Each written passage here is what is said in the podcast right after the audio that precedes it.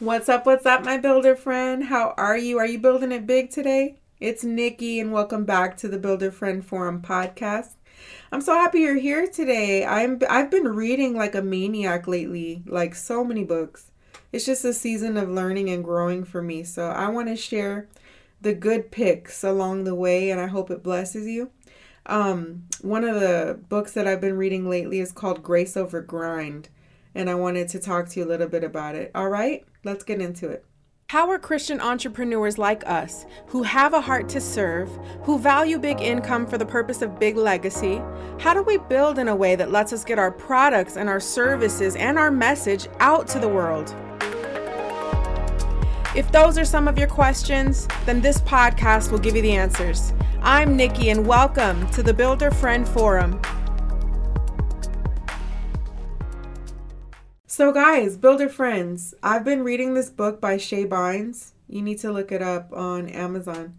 It's called Grace Over Grind, and it's such a great read. It's by um, uh, the company Kingdom Driven Entrepreneur, and she's amazing. Um, she I actually own a few of her books, but this one is the one that I've been getting into recently.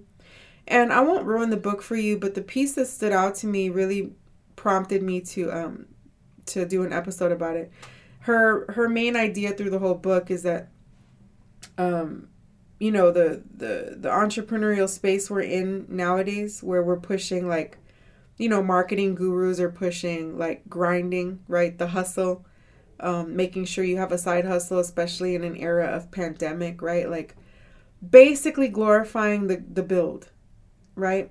And um it prompted me to do this episode because the the very company name for our group is built uh, built to build studio. Because we're builders right? And so i want to make sure that while we are um, building strategically and on purpose and intentionally right that we don't glorify the build that we glorify god instead right? Um, the build is awesome. It's a great journey right? Um, it, hard work does pay off but should we be glorifying the hard work Absolutely not. We should be glorifying the grace of, over our lives, right? Like the mercy God has given us, the vision He's imparted onto us, the anointing He's gifted us, the purpose He's put in us, right? Like those are the things that we should give a voice to, right? Not like um, rise and grind, right? Or like um, the struggle is real, or like uh, hustle to you know hustle till you drop or whatever the little the little isms are right? Like whatever the things are that we say.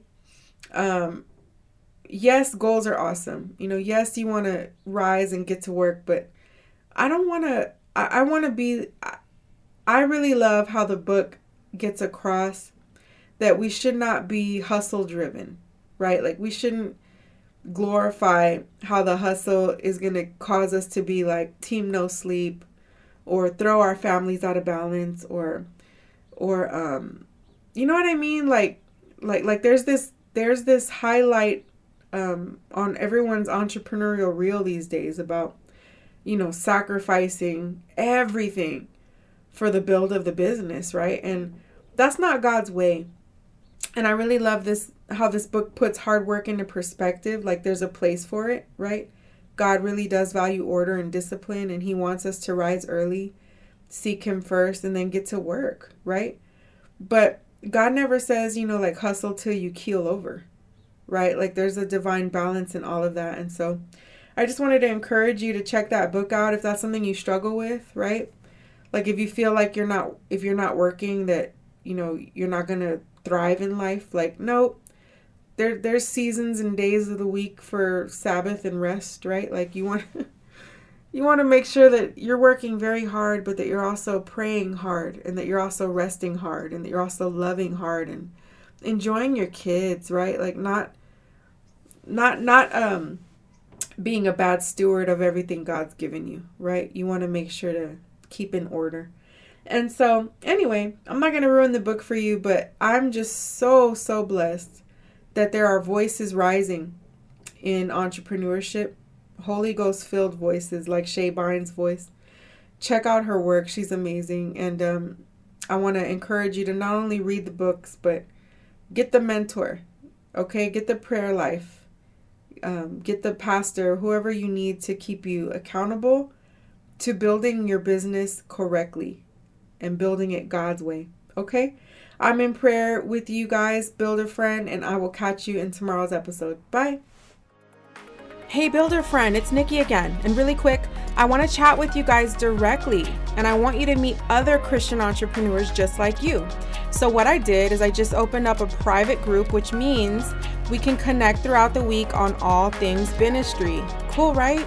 So, I want you to stop everything you're doing, pull out your phone, and go to www.builderfriendforum.group. All right? I can't wait to see you in the forum.